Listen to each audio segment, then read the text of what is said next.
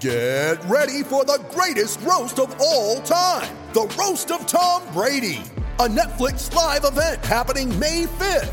Hosted by Kevin Hart, the seven time world champion gets his cleats held to the fire by famous friends and frenemies on an unforgettable night where everything is fair game. Tune in on May 5th at 5 p.m. Pacific time for the Roast of Tom Brady, live only on Netflix. You ready? Showtime. On May 3rd, summer starts with The Fall Guy. Let's do it later. Let's drink a spicy margarita. Make some bad decisions. Yes. Audiences are falling in love with the most entertaining film of the year. Fall guy. Fall Guy. Fall guy. That's what the poster said. See Ryan Gosling and Emily Blunt in the movie critics say exists to make you happy. Trying to make it out? Nope. Because I don't either. It's not what I'm into right now. What are you into? Talking. Yeah. The Fall Guy. Only in theaters May 3rd. Rated PG-13.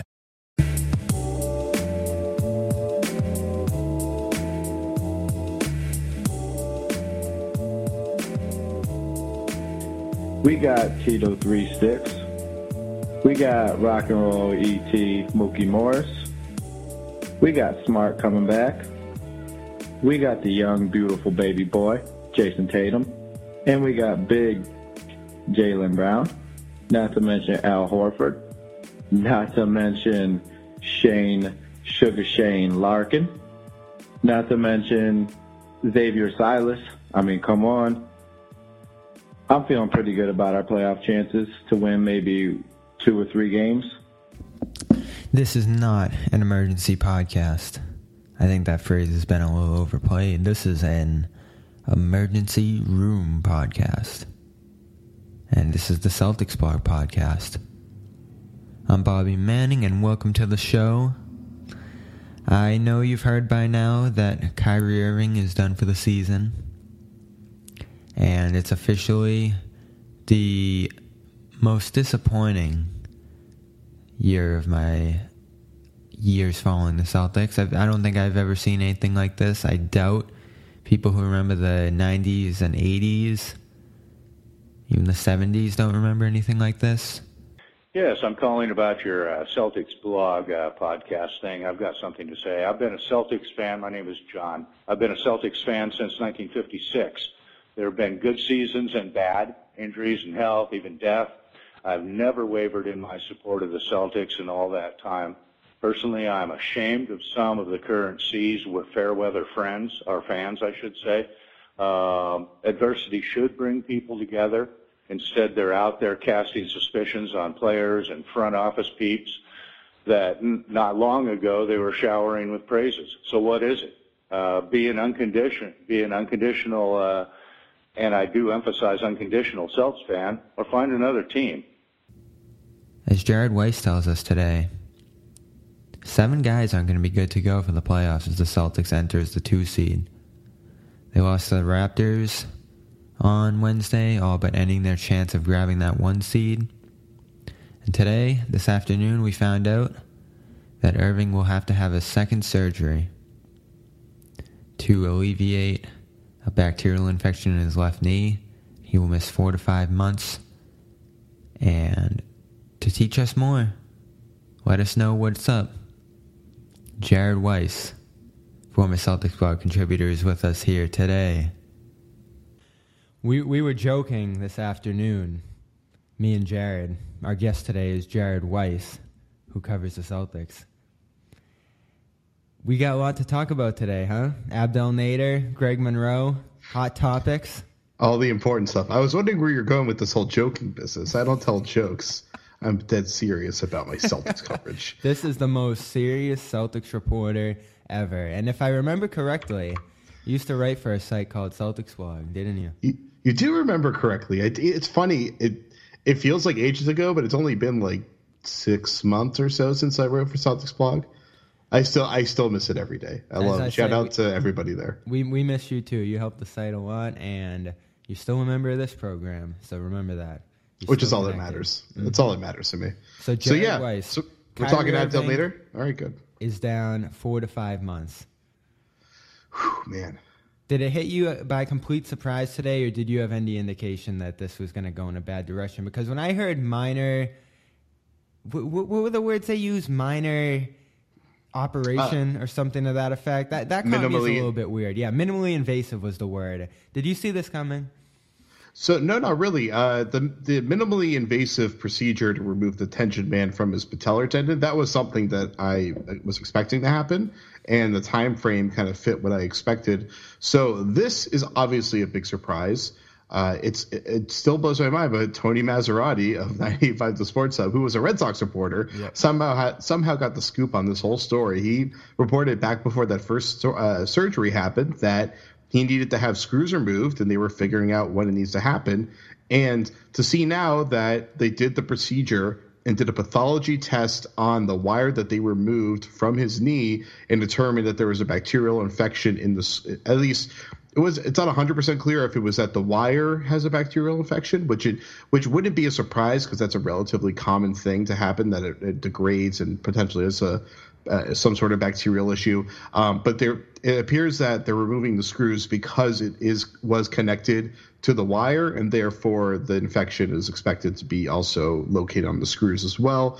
So the fact that that needs to happen now is definitely definitely a big surprise. I mean, Danny Ainge has been kind of hinting that a second procedure would happen. I had not really been clear whether it was he needed to get these screws removed or it was that he needed to have the underside of his knee scoped, which is something that happens often with the type of injuries that he had.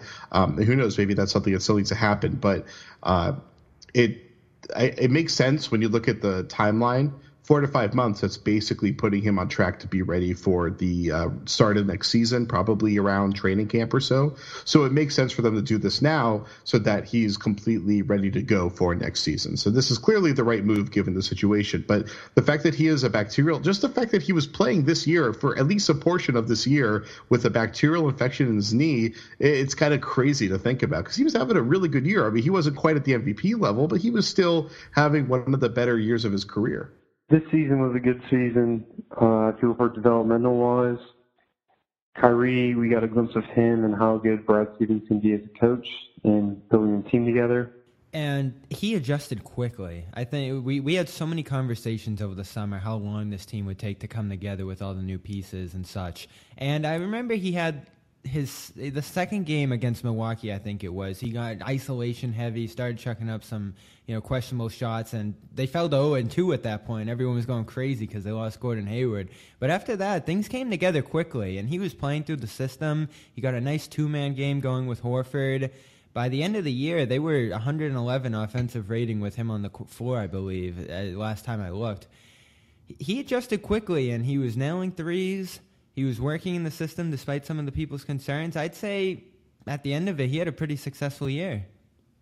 Oh yeah, he obviously had a good year. I mean, he was a legitimate MVP candidate there for a while before he went down. He was averaging almost 25 a game. He was running a good offense, or good's a strong word. They were running an offense that was working, um, that fell apart when he was off the floor. Although, if you take where all the role players are now at the point of the growth that they've had between Tatum and Rozier, especially in the way Shane Larkin has been playing when he's been healthy.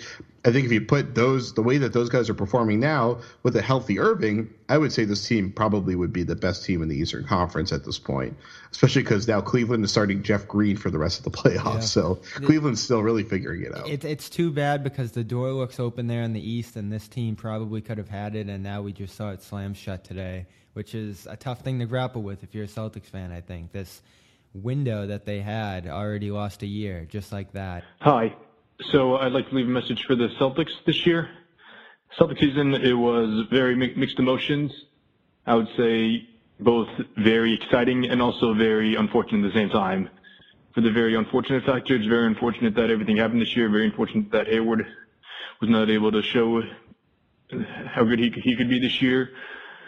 Like because of what happened in the first game, and then same thing goes with Marcus Smart and Kyrie Irving, how they couldn't show how they can contribute in the postseason. It was crazy. I have never seen a game as destructive as that Indiana one ended up being. You lose Marcus Smart in that game, Daniel Theis, and that was the game Irving went out in. I mean, I don't think anything in particular about that game triggered it. It was kind of just a slow buildup of uh, knee irritation. But he had been dealing with this metal in his knee since 2015, apparently, when he broke the patella, and he had played well with it in there. Wh- What I mean, it, bacteria infection just sounds kind of like a freak thing that happened, huh? Is that what was lingering in there and bothering him this season? You think? Dr. It seems Weiss? like it. uh, it. So, not a doctor, and I haven't I haven't seen anything to indicate that that was the cause of the soreness the entire time. He's dealt with this since the surgery. Mm-hmm. In fact, he, he's had tendonitis since he was like 21 or so, which is obviously a red flag. And they think that that could have contributed to the initial injury back in 2015 because it was a stress fracture he had when he fractured his kneecap in half. So um, that still probably plays a role in this thing.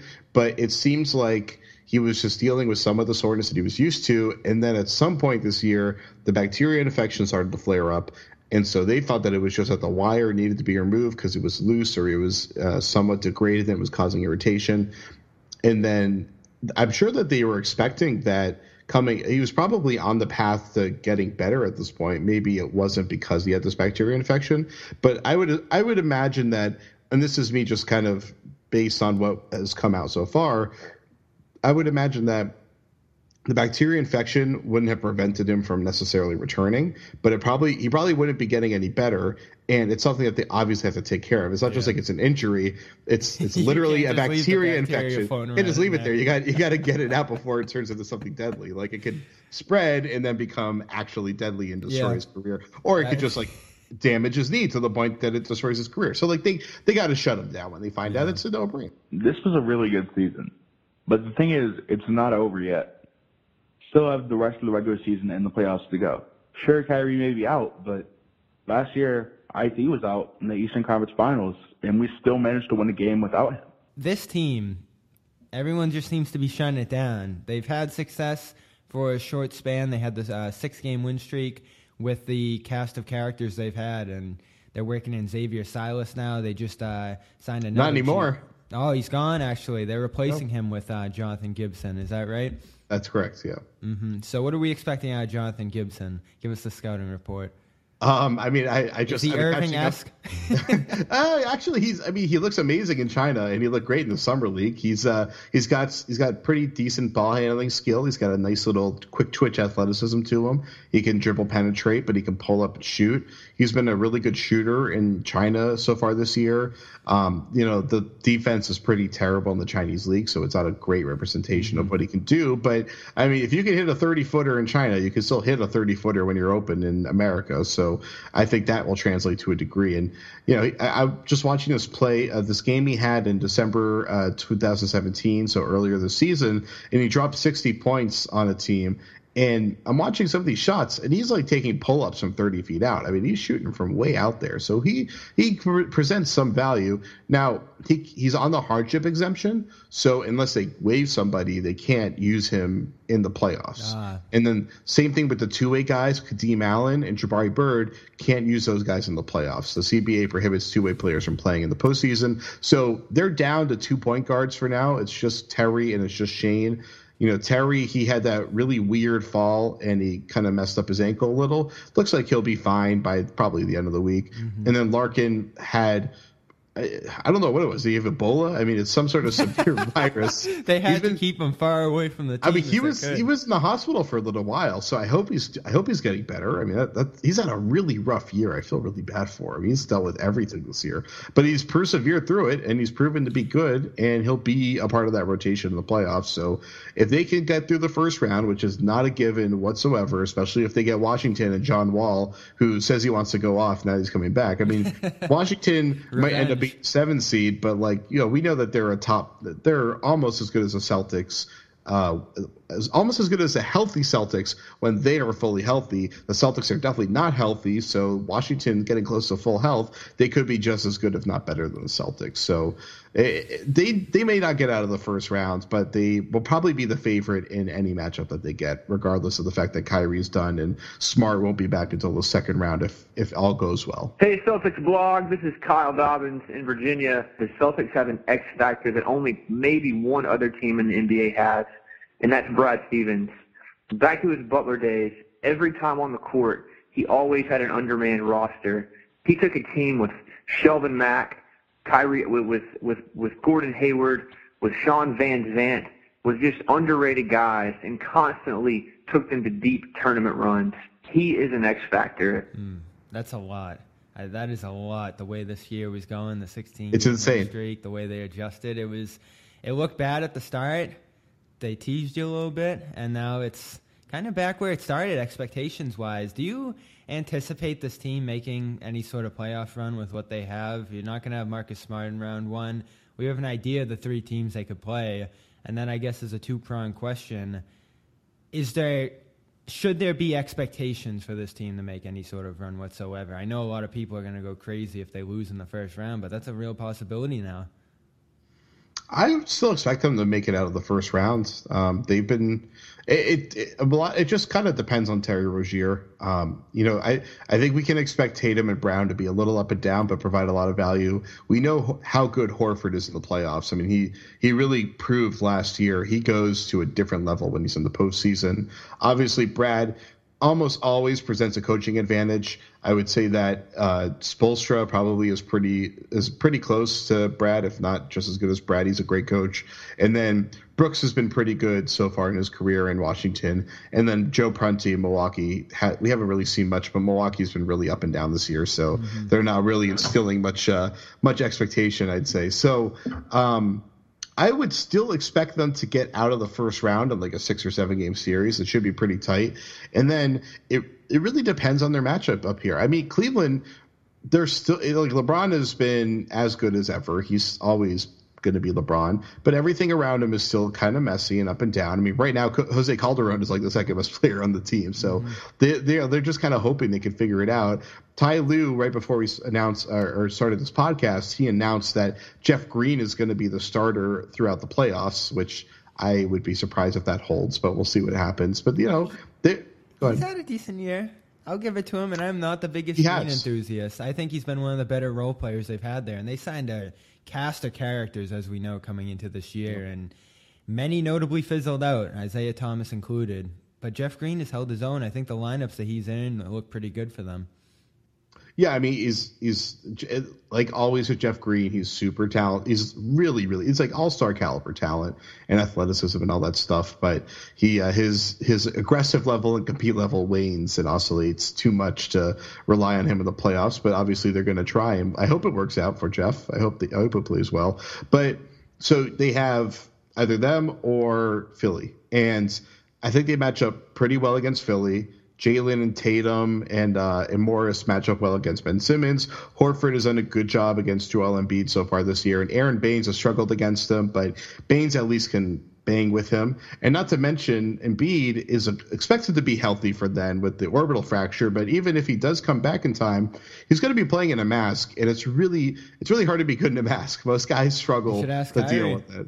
That's right. I mean, Kyrie Kyrie did pretty damn well in it actually, but like they all talk about how much they hate it and how miserable they are with oh, it. So we'll, we'll see what happens there. It's fitting yeah. that so many people in the Celtics wore masks this year. That could kind of just be a symbol for how this year went with, for this team. Yeah. They'll give a chance for Terry, Jaylen, and Tatum to get crucial minutes in the playoffs and get their feet wet even more and get them into that playoff mode that'll hopefully for the next couple years to come will push us over the edge against a bunch of these other teams. We need to know how do these lineups look? What are you expecting rotation wise going into the playoffs? How are the Celtics going to attack whoever they play? I know it's going to be heavily matchup based, but in general, do you expect them to go with a short rotation? Are they going to keep utilizing the Abdel Naders of the world and Yabuseles? Or are we really going to tighten this up to maybe just Monroe and another guy off the bench, Larkin, I guess? Yeah, usually it, will go down to a nine man rotation for Stevens. Uh, although that kind of depends because he's missing literally half of that rotation. Yeah, it could be different so, year, I think. Yeah, yeah.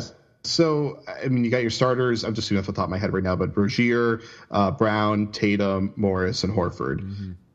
I'm assuming that's what the starting lineup is going to be against almost all those teams off the top of my head, I can't think of any. I think all three of those teams there, that's what your starting lineup would be. They like to start Baynes and kind of work at the Baynes early in the game, so they they probably will. I would I would expect that they might roll with with him as a starter, and then bring Morris off the bench potentially, because you know they like they like being able to sub out Tatum at the six minute mark and bring Morris in. That works out pretty well for them. So they might they might do that at the start against these teams, and then maybe change it up in uh, the third game or so.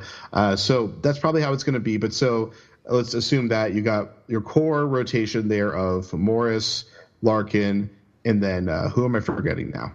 It's is that it? That might be it. We're running out of bodies fast, I so feel, I wouldn't be I feel bad. surprised. I feel bad that I'm forgetting this, but I mean it's it's for what I haven't slept in a little while, but and I'm googling Celtics roster as I type because my brain is Great completely shut down right at this here. point. Yeah, so We're so uh, just this is just a metaphor for how oh Monroe, Yes. obviously Monroe. Can't forget yeah. Greg. Yeah, so you know you got you have a veteran rotation right there, and then you can choose. You can pretty much choose between either Ojeleye or Nader as that extra guy that you utilize as um, you know. It depends on what you're looking for. If you need someone that can handle the ball and shoot, you go with Nader. If you need someone that can defend probably three or four positions, and you're in a switch heavy defensive scheme, you need somebody at the five. You go with Ojeleye. So that'll allow them to pick and choose.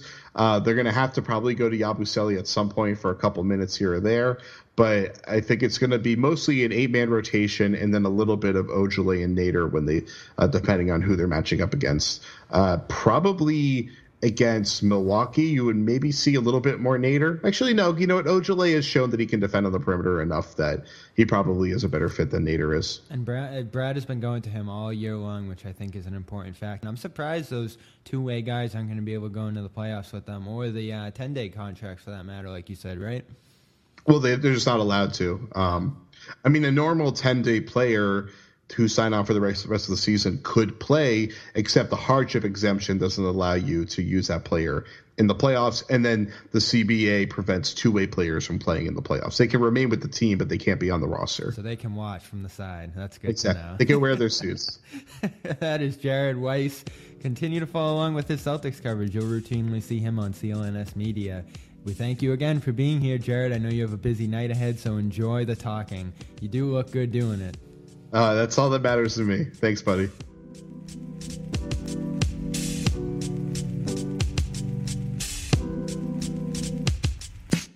With the backdrop of this Kyrie Irving news, Adam Himmelsbach reports that league sources say the Celtics' Marcus Smart is scheduled to have his right thumb reevaluated by doctors next week, at which time an updated timetable for his return could become more clear.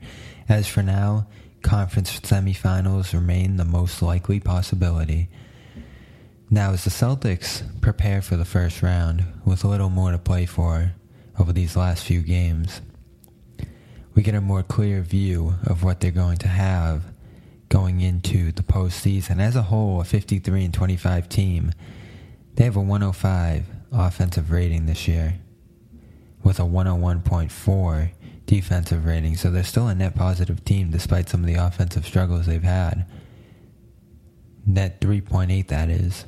But since March 11th, when this whole team went down, they are now a 101.8 offensive rating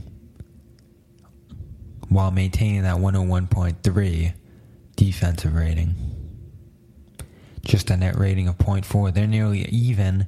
They're turning the ball over down to just a 1.36 assist to turnover ratio. Their effective field goal percentage ranks in the bottom of the six worst shooting teams in the league since March 11th. It's important to consider is Marcus Smart possibly returns this season. That when Kyrie Irving was on the court, the Celtics had a 111.7 offensive rating, 104.7 rating when he was off the court. That's 1,900 minutes on the court and 1,700 minutes off the court. Which, when you factor in what the opponents were against him, he was a plus five. Marcus Smart, meanwhile, was still a net positive offensively. One point better offensive rating than when he was off the floor, 108 to 107. But the team held a 101.7 defensive rating when he was off the court, or on the court rather, compared to 106 when he was not. So that's a plus 6.6. And you got to remember, not just Irving's been out since this disaster started on March 11th. Smart has as well, and he has potential to return. So while many are tearing down the notion that this team could compete in the playoffs, There seems to be a big gathering of Celtic fans in the Tobin. they're still a stringent defensive team. In the loss to the Raptors yesterday, they still only gave up 96 points to one of the best offenses in basketball. It's all about getting this offense together.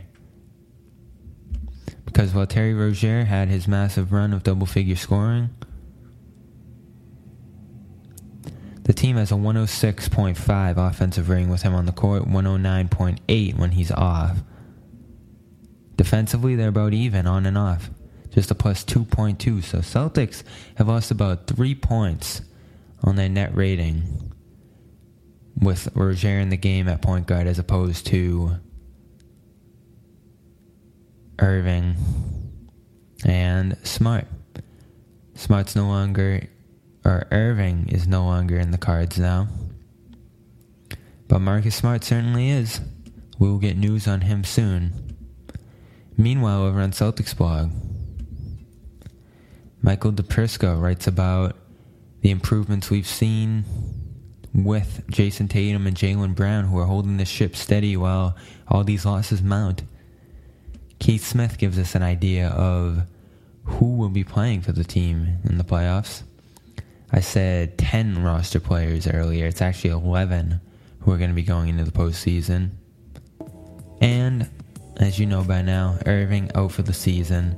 Additional details available on CelticsBlog.com. I'm Bobby Manning, your host. Thanks to Jared Weiss. That's our show. We will see you next week.